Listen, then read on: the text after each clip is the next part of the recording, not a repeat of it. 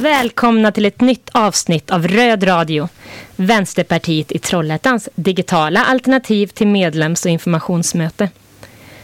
Det är nu fjärde gången som vi sänder här på Radio Trollhättan. Har den inte möjlighet att lyssna på oss live så kommer avsnittet att finnas som podd på bland annat Acast och Spotify. Sök på Röd Radio så hittar ni oss.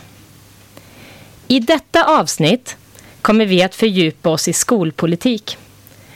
Våra lokala skolpolitiker Fahime Nordborg och Elena Majavaki är här för att prata mer om utbildningsförvaltningens förslag på hur att minska skolsegregationen i Trollhättan. Vi har även ringt upp Daniel Riasat som bland annat är ledamot i riksdagens utbildningsutskott för att få en inblick i arbetet som pågår där. Vänsterpartiet längtar efter sin kongress. Och nu är datum äntligen satt. Det var det dock inte när vi ringde upp Nooshi Dagostar tidigare i veckan för att prata med henne om partiledarkandidaturen. Hennes tankar om sin framtida roll kommer ni strax att få lyssna på. Mitt namn är Lina och här i studion finns även Mattias Foldemark. Hej Lina! Hej! Nu ska vi ju testa ett nytt moment här i programmet som heter Dagens fråga. Och då ska jag fråga dig, måste man tycka som Vänsterpartiet i varenda liten fråga om man är medlem? Eller Nej. sympatisör? Nej, det måste man nog inte. Generellt sett så är en vänsterpartist för ett rättvist samhälle. Där feminism och solidaritet är ledord. Däremellan kan var och en tycka lite olika sakfrågor. Har du något exempel?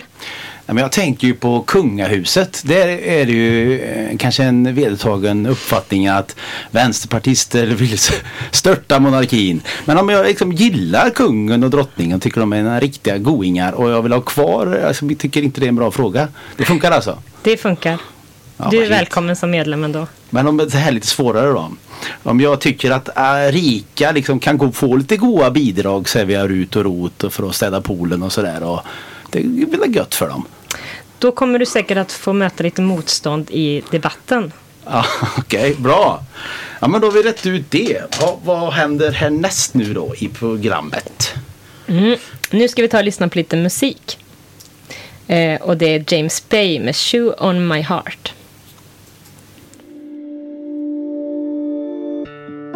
Take your time. Be right here. I know no one could ever love me better. Take all night. You're the truth that is breaking me and keeping me together, together.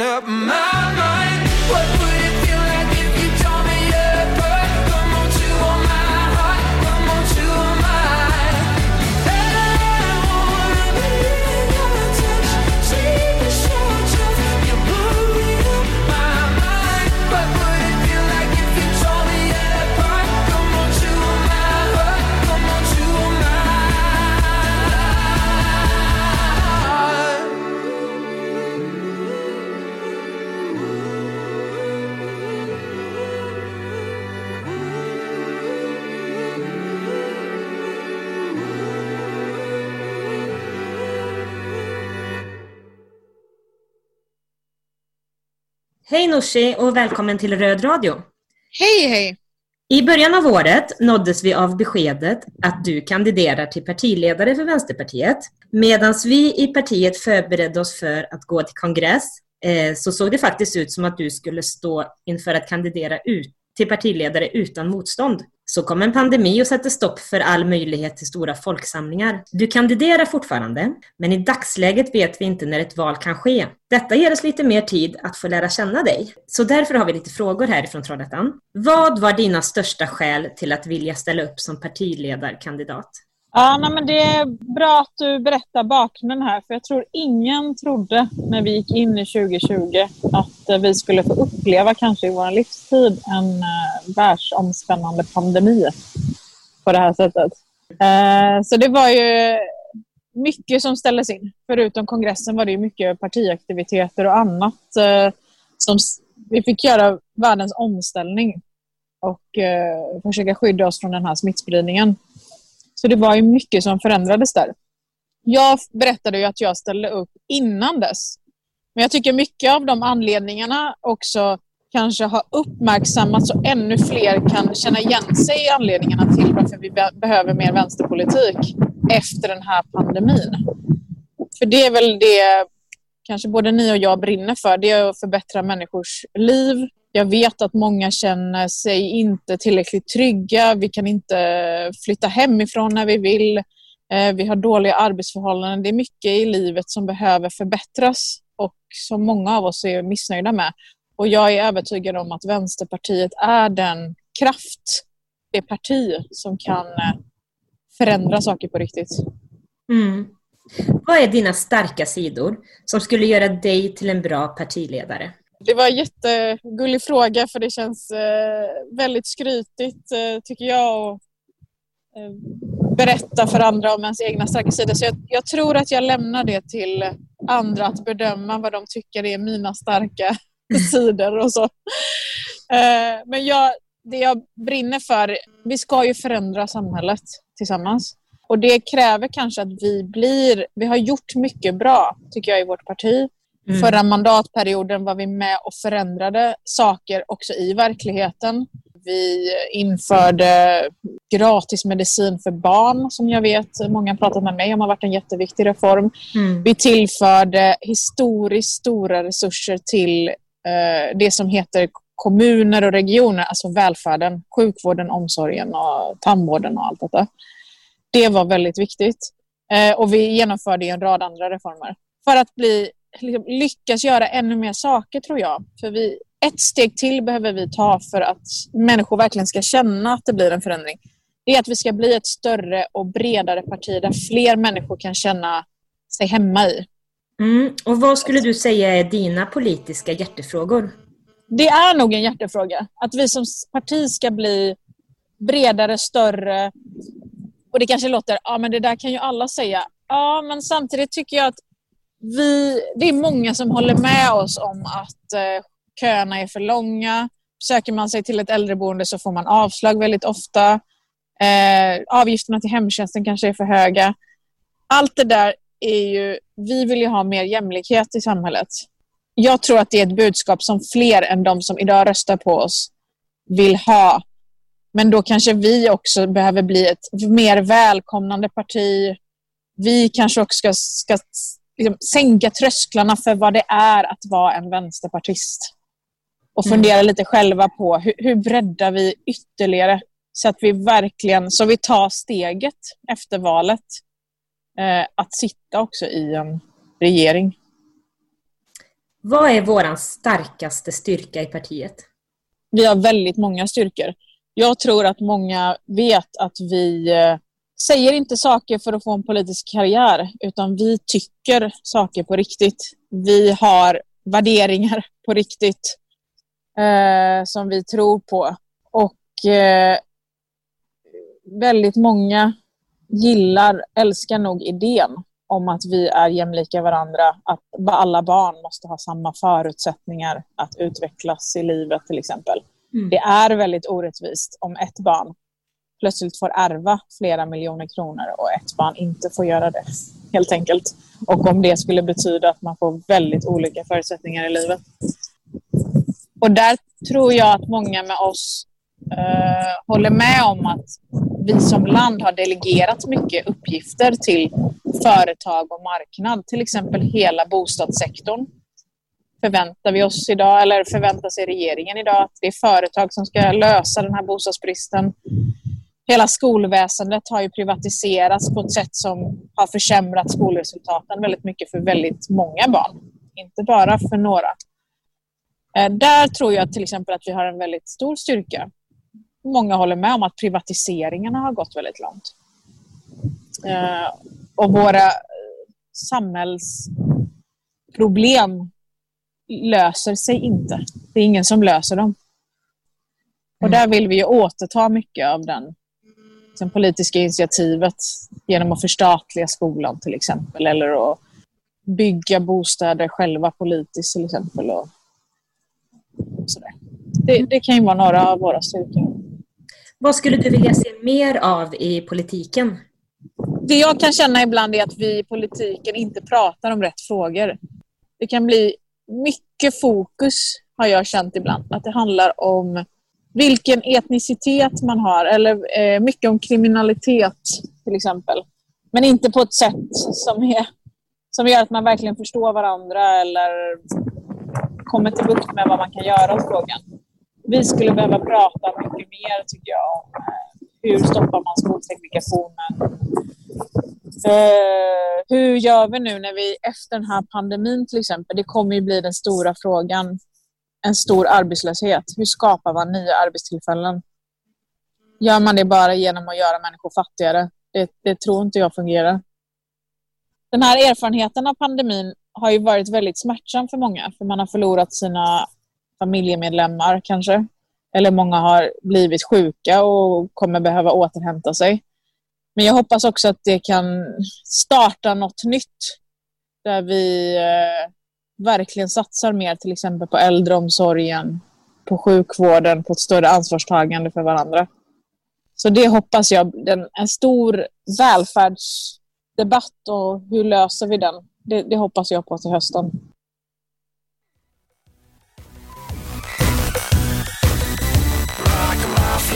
For those who don't know me, I can get a bit crazy. Have to get my way up 24 hours a day, cause I'm hot like that. Guy everywhere just gives me mad attention. Like I'm under inspection. I always get the 10, cause I'm built like that. I go through guys like money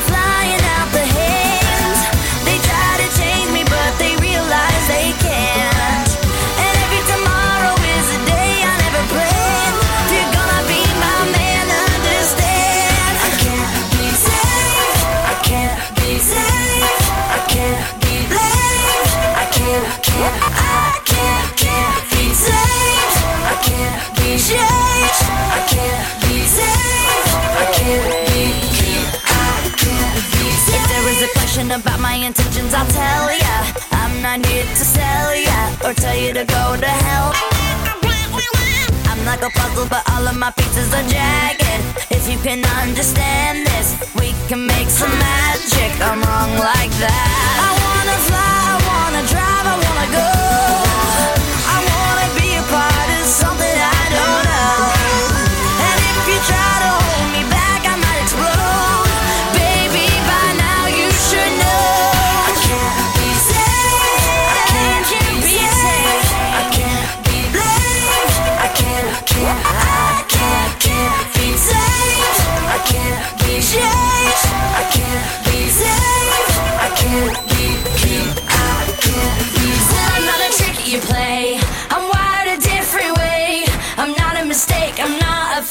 that in my DNA. Don't change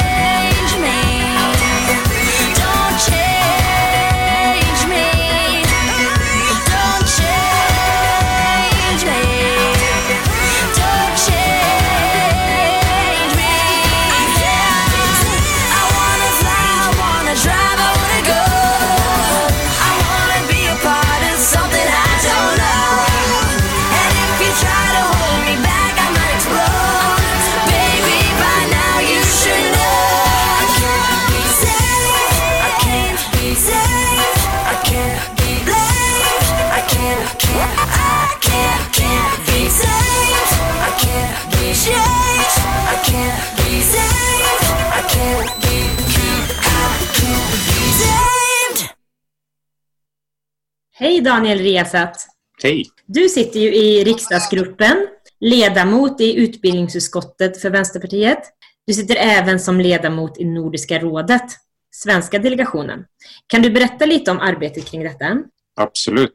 Eh, ja, jag har ju suttit nu i ett par år i Nordiska rådet eh, tillsammans eh, då med Lorena Delgado Varas som är också ordinarie ledamot där och där har jag personligen ansvar för utbildningsfrågor och kulturfrågor för Nordisk grön vänster, den gruppen som vi har då med vänsterpartier och gröna partier från eh, de nordiska länderna. Och vi har lite olika ansvarsområden kan man säga. Så att det, det är ju, Nordiska rådet är lite speciellt för att det är inget organ som kan egentligen fatta beslut som gäller i de olika länderna men däremot så finns det förslag som vi tar fram och röstar igenom som senare då kan tas upp av regeringar eller utav eh, parlament i de olika nordiska länderna och eh, då Eh, röstas igenom. Eh, så att eh, vi försöker att ta fram olika frågor som på något sätt berör alla våra länder.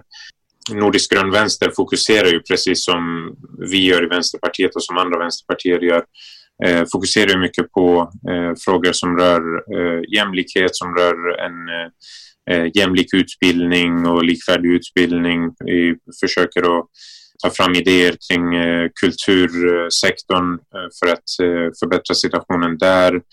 När det kommer till individers möjligheter till att studera i olika länder och en rad andra frågor. Alltså det är väldigt, väldigt brett. Vi brukar också ta upp många frågor som rör mänskliga rättigheter, internationella frågor och där måste man ju säga att vi ofta är ganska ensamma i grön nordisk vänster så det påminner ju lite om det arbete vi har i våra respektive parlament. Ehm, så vi brukar samlas i olika nordiska länder eh, och eh, den senaste stora sessionen var ju i Stockholm då under förra året och sen så har vi haft eh, i samtliga nordiska länder och även de eh, självbestämmande eh, öarna som eh, finns då. Det är ett väldigt spännande arbete eh, måste jag säga, även om det ibland känns som att ingenting av det vi tar fram eh, leder till något resultat så eh, finns det ändå delar utav det som eh, är väldigt eh, givande och bara det här med att vi får också träffa våra nordiska eh, kamrater från vänster, vänsterorganisationer och vänsterpartier, det är väldigt värdefullt också. Eh, att vi kan samarbeta, att jag till exempel som eh, skolpolitiker kan samarbeta med andra skolpolitiker från eh, andra delar av Norden eh, och sådana som eh, på något sätt ändå står på samma politiska eh, bana. Det, det känns väldigt bra. Så att eh, det är lite det vi sysslar med i Nordiska rådet kan man säga. Mm. Du är Vänsterpartiets talesperson inom skolfrågor. Och Mm. eh, i april i år publicerades utredningen En mer likvärdig skola, minskad skolsegregation och förbättrad resurstilldelning. Kan du Mm. berätta lite kort för våra lyssnare om utredningen? Ja, det här är ju en av många utredningar som eh, släpptes då i april och vi har sett eh, minst tre andra stora utredningar som har släppts också eh, efter det. Det här var en fortsättning på den tidigare utredningen som man hade haft eh, med Skolkommissionen som man kallar det. Och eh, i det här så fick man ett uppdrag att man skulle ta fram helt enkelt eh, förslag eh, åtgärder för att minska skolsegregation och förbättra resurstilldelningen till både förskoleklass och till grundskolan och med syftet att öka likvärdigheten eh, inom eh, de här skolformerna. Eh, bland annat så föreslog man ett eh, gemensamt eh, skolval där eh, vårdnadshavare och huvudmän eh, skulle eh, Eh, på något sätt delta, alltså finnas i ett och samma system, eh, i ett gemensamt system och där man skulle kunna lämna önskemål och eh, det skulle också finnas någon slags garanti för att eleverna skulle bli placerade i en kommunal eh, skola i närheten av hemmet om man inte vill välja skola. På något sätt så eh, skulle ju det här också innebära att eh, de, eh, det system som vi har idag skulle enligt mig eh, faktiskt eh, förvärras något för att Eh, man skulle ha fristående aktörer, eh, vinstdrivande aktörer i ett och samma skolvalssystem som alla andra, eh, alla andra kommunala till exempel skolor. Då. Men jag förstår någonstans också syftet från utredaren Björn Åstrand i detta. Så att jag har kritiserat men jag vill ändå vänta på, på det som då regeringen lägger fram senare för att regeringen har ju Eh, inte lagt fram några propositioner om detta. Eh, sen så eh, pratade man om eh, olika urvalsgrunder eh, när det kommer till eh, till exempel syskonförtur eller geografiskt baserade urval, eh, kvoter eller annat. Eh, och eh, att man eh, ja, skulle kunna ta fram olika, det var, det var lite vagt egentligen eh, på den punkten. Man pratade om att förändra ersättningen till enskilda huvudmän och att eh, man skulle kunna göra avdrag för de merkostnader som uppstår för till exempel kommunala huvudmän jämfört med enskilda huvudmän. Alltså att eh, privata aktörer vet vi har egentligen mindre kostnader. Eh, och det var väldigt eh, positivt att man vill göra det. Det tyckte jag var eh, väldigt bra. Vi har ju själva Eh, sagt flera gånger att fristående aktörer inte ska få eh, samma ersättning som kommunala eh, skolor. Så att, det var ett bra förslag i det här. Man pratade om att slå ihop statsbidragen som är väldigt, väldigt många. De här riktade statsbidragen som kan gå till olika olika eh, nivåer i skolan eller olika projekt och olika beslut som har fattats av eh, på riksnivå eller kommunal nivå. Då Eh, föreslår man att det här ska slås samman eh, till ett stort bidrag, ett sektorsbidrag. Och det här eh, tycker jag också är positivt för att det är alldeles för svårt för många kommuner att kunna ens söka en hel del av de här eh, riktade bidragen som kräver motprestation eller som eh, alltså många kommuner är ju ganska små kommuner. Man har inte råd med att ha flera anställda som bara ska sitta med ansökningar för de här bidragen. Eh, och då tycker jag att det här ändå låter ganska klokt så vi får se hur regeringen agerar i den här frågan. Och sen så pratar man om en regional organisation som man vill ska säkerställa att det finns ett nära samarbete mellan huvudmännen eh, i de olika regionerna och eh, det här eh, vet vi inte exakt vad det kommer innebära så att eh, det är svårt att säga någonting om det. Jag tycker personligen att eh, det är bra med samarbete men samtidigt så måste vi också se att eh, det redan är ganska märkligt system där kommunen har, är huvudman men staten egentligen eh, fattar alla beslut. Vi vill ju att eh, skolan ska vara statlig och då skulle ju staten i så fall kunna ha organisationer på länsnivå så att man har ett bra samarbete. Men om vi skulle även införa ett regionalt samarbete när vi redan har en kommunaliserad skola och en statlig liksom, fattande process kring skolan, då tror jag det, skulle, det kan riskera att bli ännu mer krångligt. Det var i stora drag det som eh, man tog fram, men jag har ändå väntat med att eh, göra några större uttalanden tills eh, jag vet vad regeringen kommer att komma med för förslag kring detta. Mm. Och vilka skulle du säga är Vänsterpartiets viktigaste skolpolitiska frågor idag? Det är alltid svårt för eh, en vänsterpartist att välja mellan eh, olika frågor, men eh, jag skulle säga så här att en av de större frågorna, det handlar ju om en jämlik och likvärdig skola. Vi, vi ser precis så som Björn Åstrand också konstaterar så ser vi hur segregationen ökar. Vi ser hur likvärdigheten minskar och det beror på varifrån eh, man kommer, eh, vad man har för kön och eh, i princip var i landet man bor, vad föräldrarna har eh, för plånböcker. Det avgör väldigt mycket vad man kommer få för eh, nivå på sin utbildning och eh, vilka möjligheter man kommer att få. Det här är väldigt eh, sorgligt för ett skolsystem som en gång i tiden har varit bland de mest jämlika i världen. Eh, så att jag skulle säga att den frågan, och då måste vi prata om själva eh, grundorsakerna till det, Eh, vilket eh, vi menar då är eh, det fria skolvalet i grundskolan som har lett till att utöka den boendesegregation som redan fanns. Att den har ju förvärrats genom det fria skolvalet och att vi måste förstatliga skolan och få bort vinstjakten från skolan eh, samt att skolpengen eh, bör avskaffas och ersättas med en annan eh, modell där man istället då beräknar utifrån eh, klasser eller skolor och inte utifrån eh, en peng per elev.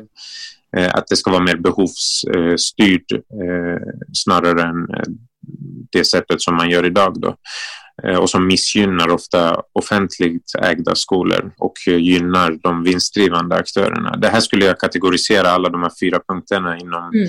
det som vi kallar för just en jämlik och likvärdig skola. Det skulle jag säga är kanske den allra, allra viktigaste, men sen så måste vi även diskutera personalens eh, situation i skolan, eh, inte minst lärarnas eh, situation och eh, villkor, eh, arbetsmiljö. Det gäller ju såväl egentligen förskolans personal som skolans personal och eh, eh där menar vi ju eh, att det måste till med fler åtgärder för att komma till rätta med lärarbristen till exempel som vi ser idag. Eh, man måste bland annat se till att de studerande kan studera och arbeta samtidigt och Eh, få alltså, studielön för det, eh, vilket eh, kallas för Dalamodellen eh, som vi har föreslagit på riksnivå eh, och som är infört i flera eh, län, men vi menar att det här bör införas nationellt och på många utbildningar, men i det här fallet då för lärare och eh, annan personal inom skolan. Har inte lärarna en bra arbetsmiljö,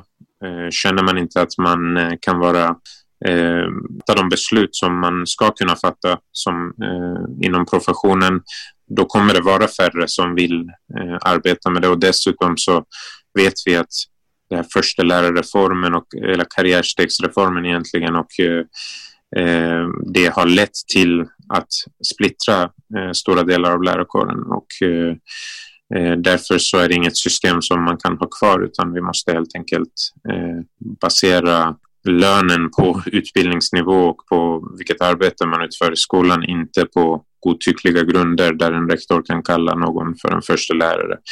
Eh, för per automatik så tar du och eh, kategoriserar alla andra som sista lärare. Eh, vilket är ganska vanligt uttryck bland lärare när de vill beskriva det här. Så det här är väl två av de delarna som jag skulle säga är väldigt, väldigt viktiga att komma till rätta med.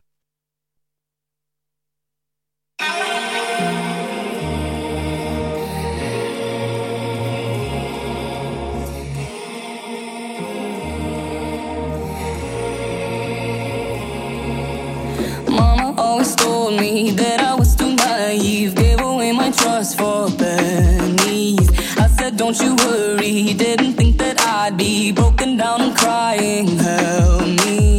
Wrecked, check, heart in debt.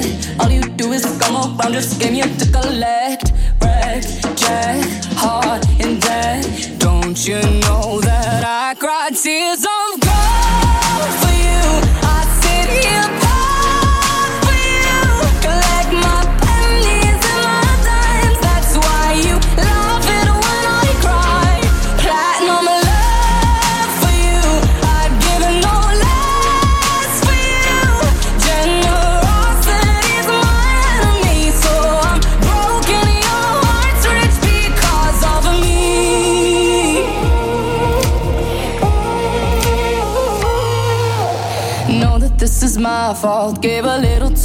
too much. Knew that this was gonna happen. But I'm not gonna lie. You can make me cry a thousand times. I'll come on it back like what is going on with my head? Red, check, heart in debt. All you do is come around. Just game you to collect.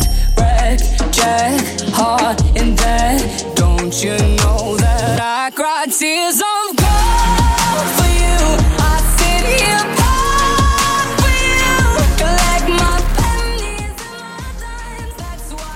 I Trollhättan, precis som i många andra städer, innebär skolsegregationen att barn och elever har olika möjligheter att lyckas beroende på var de växer upp och i vilken skola de går på. I juni 2019 gav politikerna i utbildningsnämnden förvaltningen i uppdrag att ta fram förslag som kan minska effekterna av skolsegregationen och göra förutsättningarna för alla barn och elever i Trollhättan mer likvärdiga. Nu presenteras förslaget och nämnden ska ta ställning till förslaget den 27 oktober. Med oss i studion har vi nu Fahime Nordborg, förste vice ordförande i utbildningsnämnden samt ordförande i förskoleutskottet och Elena Miavaki, ersättare i utbildningsnämnden. Ni kan väl berätta lite om bakgrunden till varför ni i nämnden gav förvaltningen uppdraget att titta på just skolsegregationen? Eh, om jag ska ta den frågan innan jag svarar på den viktiga frågan vill jag säga att enligt mig som vänsterpartist en likvärdig skola det är en skola där du ska välja den närmaste skolan utan att behöva välja bort någon skola. Men precis som Daniel nu berättade anledningen till att vi inte har en likvärdig skola. Vi har inte det. Då blir föräldrarna eh, tvungna att välja bort en och annan skola välja till en annan skola. Därför och också var eh, anledningen till det var att vi såg att eh, skolresultatet eller elevresultatet skilde sig väldigt mycket mellan olika skolor.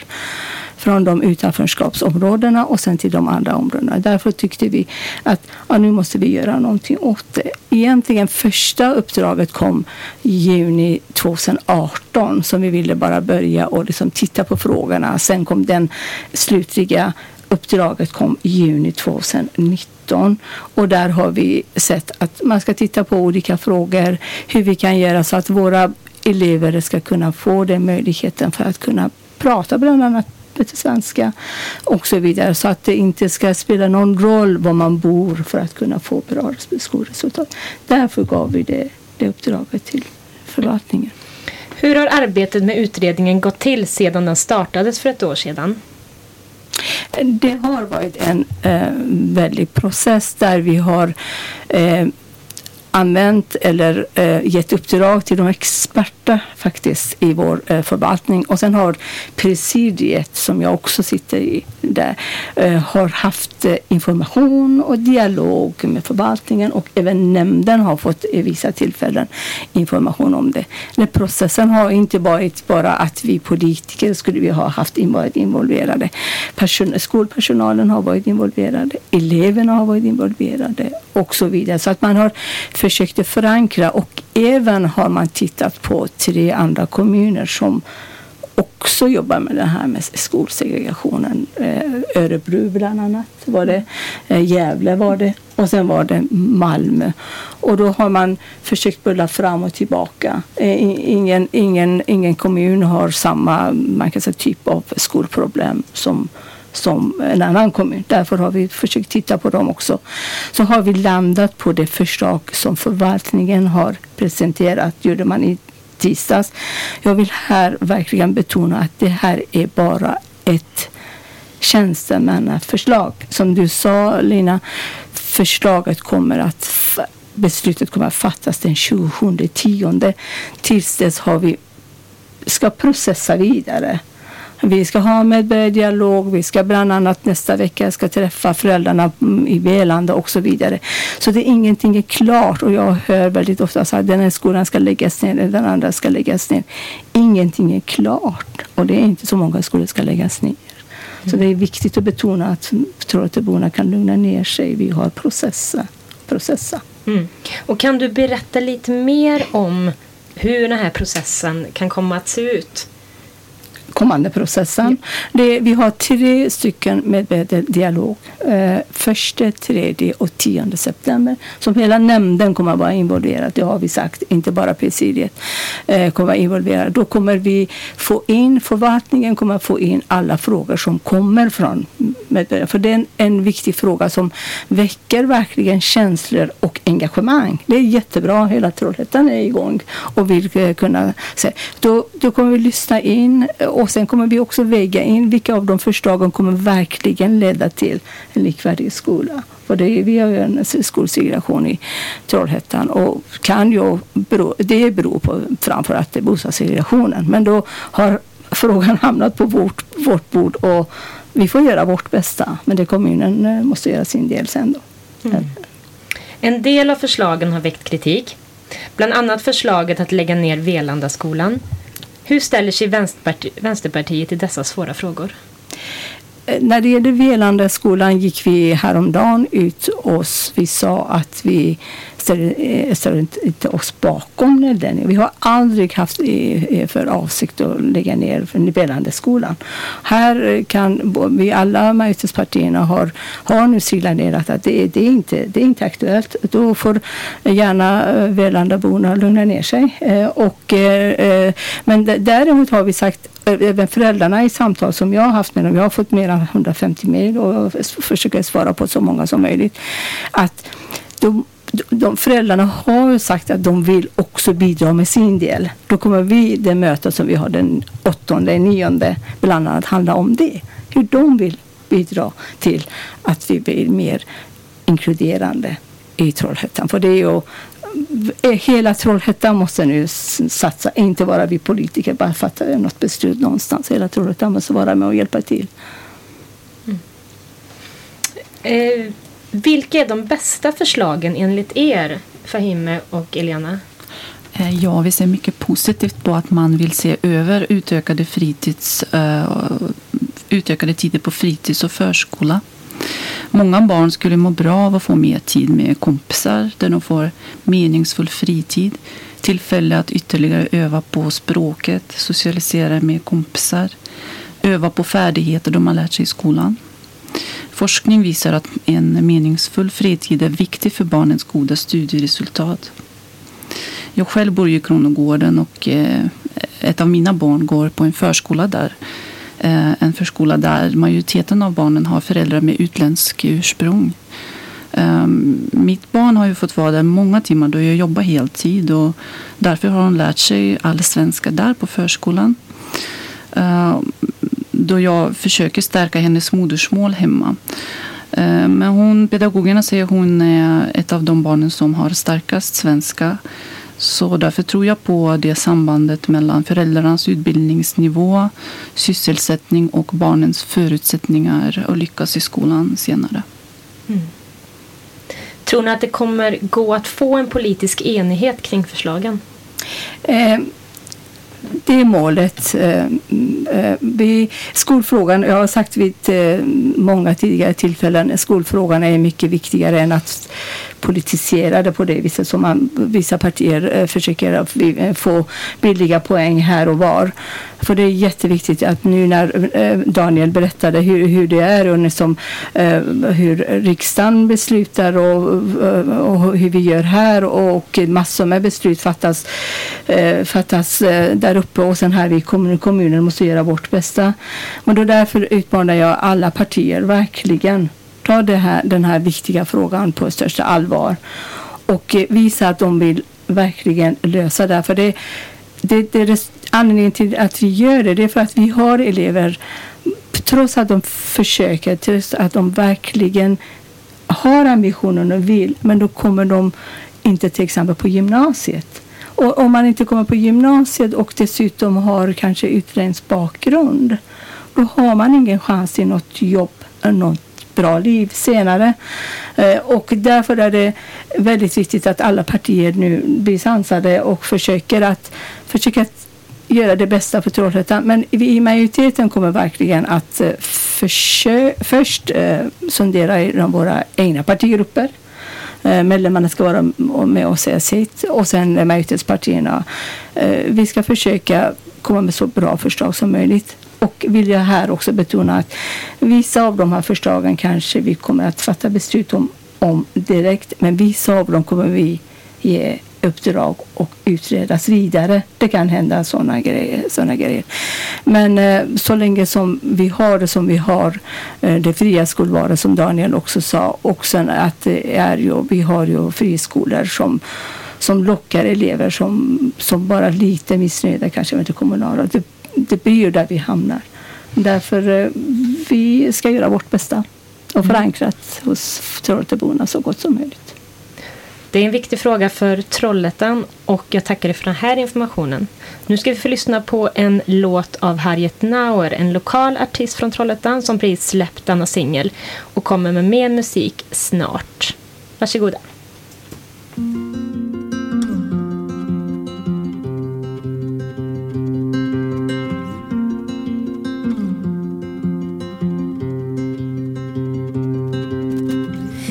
wasn't born to sail these waters like you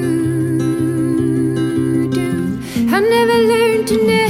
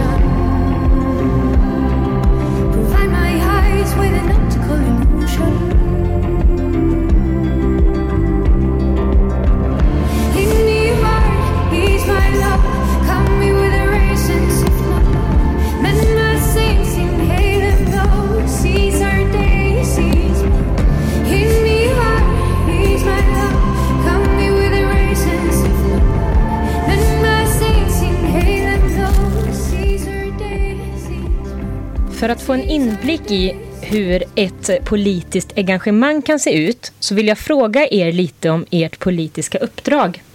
Kan ni berätta lite om vad utbildningsnämnden ansvarar för i kommunen? Mm.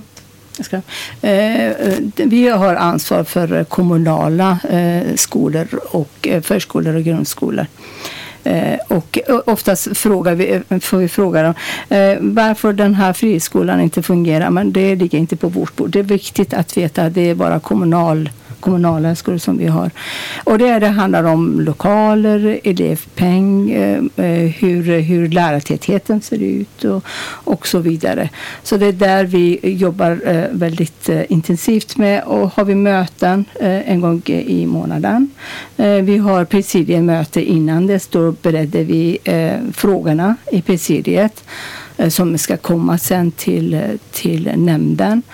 Sen har vi ju två utskott eh, och vill, vill jag minnas att för, den, för den, här, den här mandatperioden har vi fått två utskott. Det ena är förskoleutskottet eh, som, eh, som jag är ordförande för och eh, sen eh, grundskoleutskottet har vi också som Elena kommer att berätta om.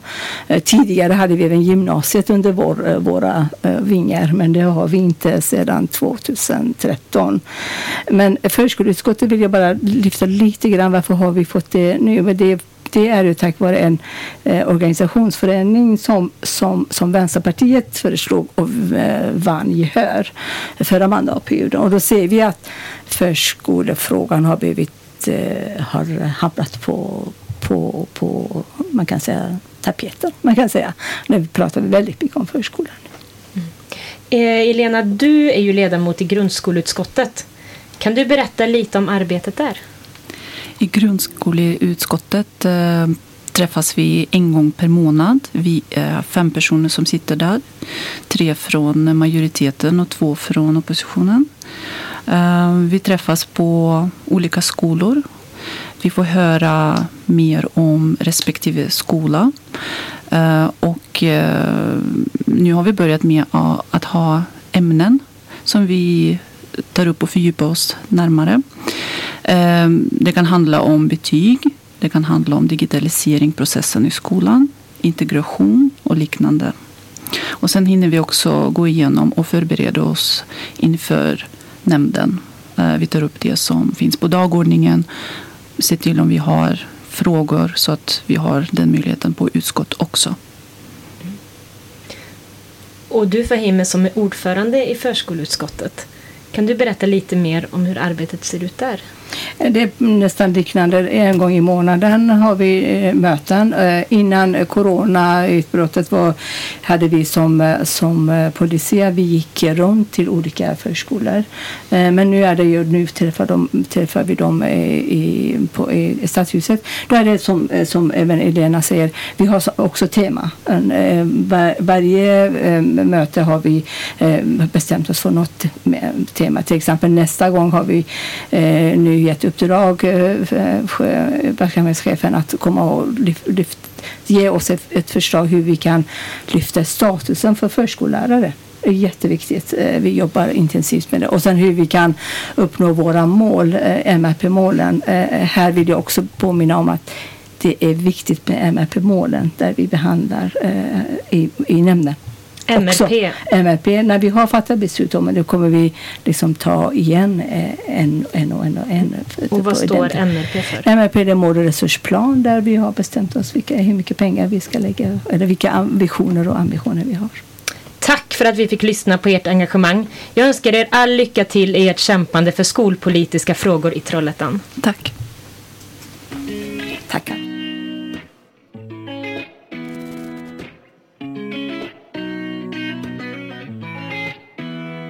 Empty mansion in the ranges off the coast is the vibe now that I feel inside my soul. Like a spider, there's a web that you have wove. There's a heart now where there used to be a ghost. And oh, yeah, it's making me uneasy. Now I hear sounds in the hallway, rocking chairs are moving on their own. I'm falling for you so much so that it's freaking me out. So much so that it's freaking me out. So much so that it's freaking me. Så Mattias, vad händer mer i lokalpolitiken just nu? Ja, vi tänkte ju ha ett litet avsnitt här där vi ska diskutera vad som händer, eh, vad som beslutas lite i kommunstyrelsen. Den hålls ju innan. Eh, vi har fullmäktige. Och lite allmänt ja. Så att eh, det har ju inte varit fullmäktige sedan i juni. Och eh, sen blir det ju ett först nu i september. Och innan det så är det ett kommunstyrelse här nog ganska snart. Det är för nästa vecka. Ja, om en vecka. Yes. Ja, men innan sommaren så beslutade i alla fall kommunstyrelsen om att bevilja omsorgsnämnden eh, 18 miljoner kronor för att kompensera för eh, de utgifter de har för LSS-verksamheten. Och det tycker vi är positivt. Det är med tanke på att vi eh, lyckades ju få till en skattehöjning här nu i majoriteten. Och eh, på så sätt kunde vi ju eh, stoppa ganska mycket av de nedskärningsförslag som låg egentligen på i år. Då.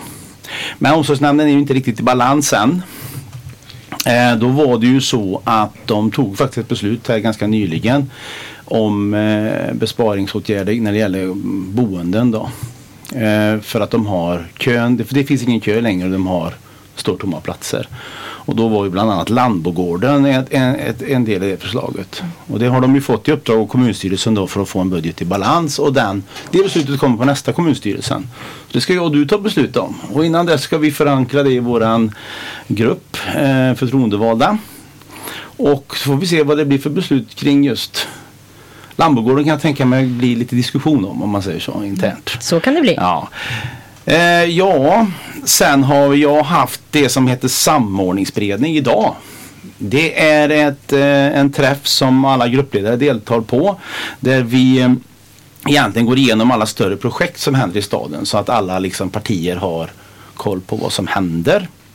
Då är det bland annat att Tingvalla och Resecentrum de får ett planprogram. Man tar lite nytag i det området, vad man vill göra där och eh, nu är det lite in, halvindustri, halvbostad, du vet så här, lite blandat kompott där. Eh, så då ska man titta på hur man ska få ihop det här. Plus då själva resecentrumsdelen. Det där gör ju eh, exploateringsgänget kallar man dem då, som sysslar med planer och sådär för staden. Eh, ja, sen är det Vårvik. Det är Ja, i full gång.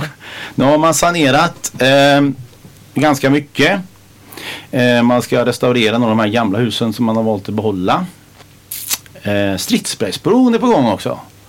Och det är ju ett stort projekt som vi har eh, gått in med, i buller och, eller det? med buller och brak. Ja men det kommer bli jättefint. Och det är ju för att knyta ihop liksom den här Vårvik då med resten av staden. Sen en lite mindre grej men inte så viktig är att vi ska bygga ett kontaktcenter i kommunhuset. Det kommer också påbörjas, det är lite samråd och grejer i höst. Och det innebär egentligen att man eh, ska kunna få hjälp lättare när man kommer till kommunhuset och eller när man ringer.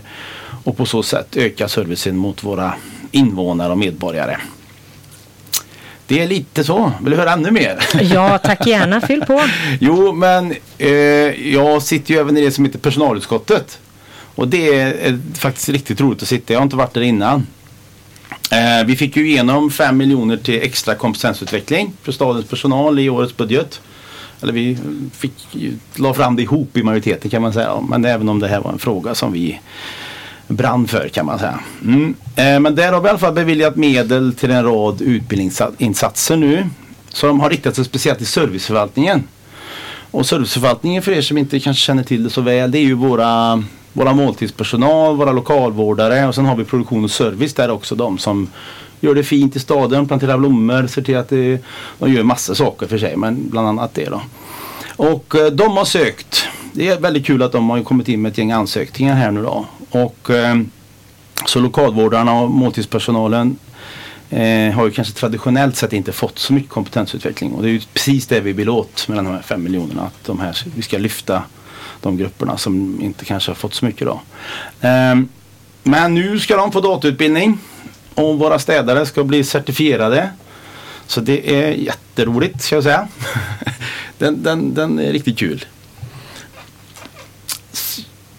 Sen... Eh, Vad händer fram på här? Vad har vi att se fram emot under hösten?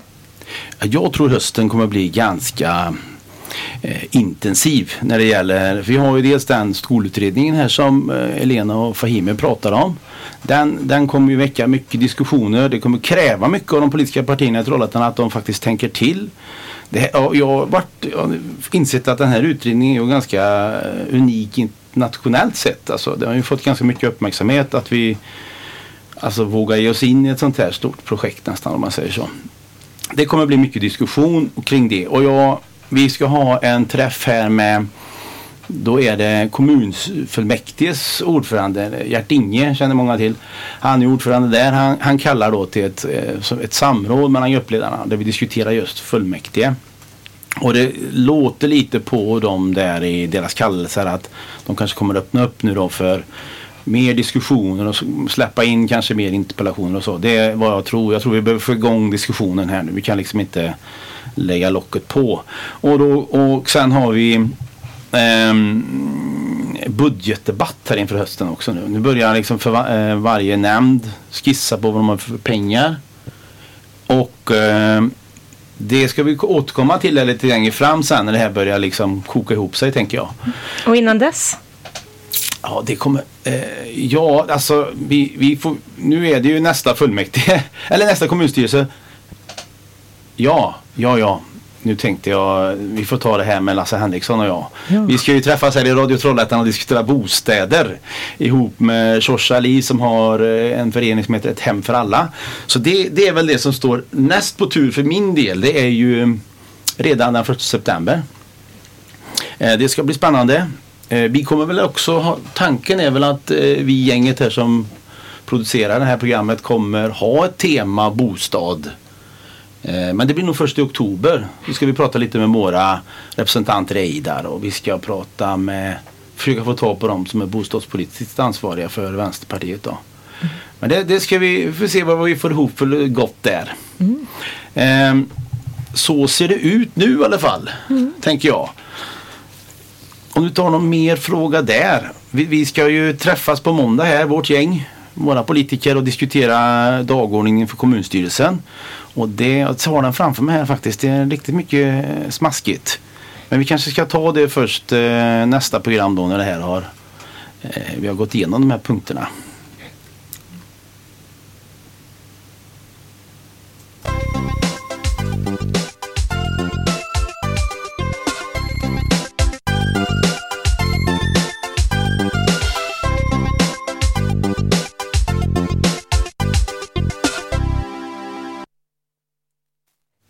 Det dags för oss att runda av dagens program. Där vi har fått en inblick i hur Vänsterpartiet centralt och lokalt arbetar i och tar ställning för kring skolfrågor. Du som inte redan är medlem kan gött gå in på vår hemsida trollhättan.vänsterpartiet.se och registrera dig. Som medlem kan du vara med och påverka, inte bara politiken utan även människor runt omkring dig. Genom solidaritet, rättvisa och jämlikhet bygger vi samhället. Har du som lyssnare några frågor så tveka inte att kontakta oss på trollhättan vänsterpartiet.se eller, på, eller via vår Facebook-sida. Vi som gjorde dagens program är jag, Lina Granat och Mattias Foldemark. Våra gästande lokalpolitiker var Fahime Nordborg och Elena Majavaki i utbildningsnämnden. Som producent har vi Noomi Nygård som idag även valde musiken. Redigering står Erik Järvele för. Vi vill även rikta ett stort tack till Radio Trollhättan. Nästa gång vi sänder radio tar vi tag i temat arbete. Tack för att ni lyssnade.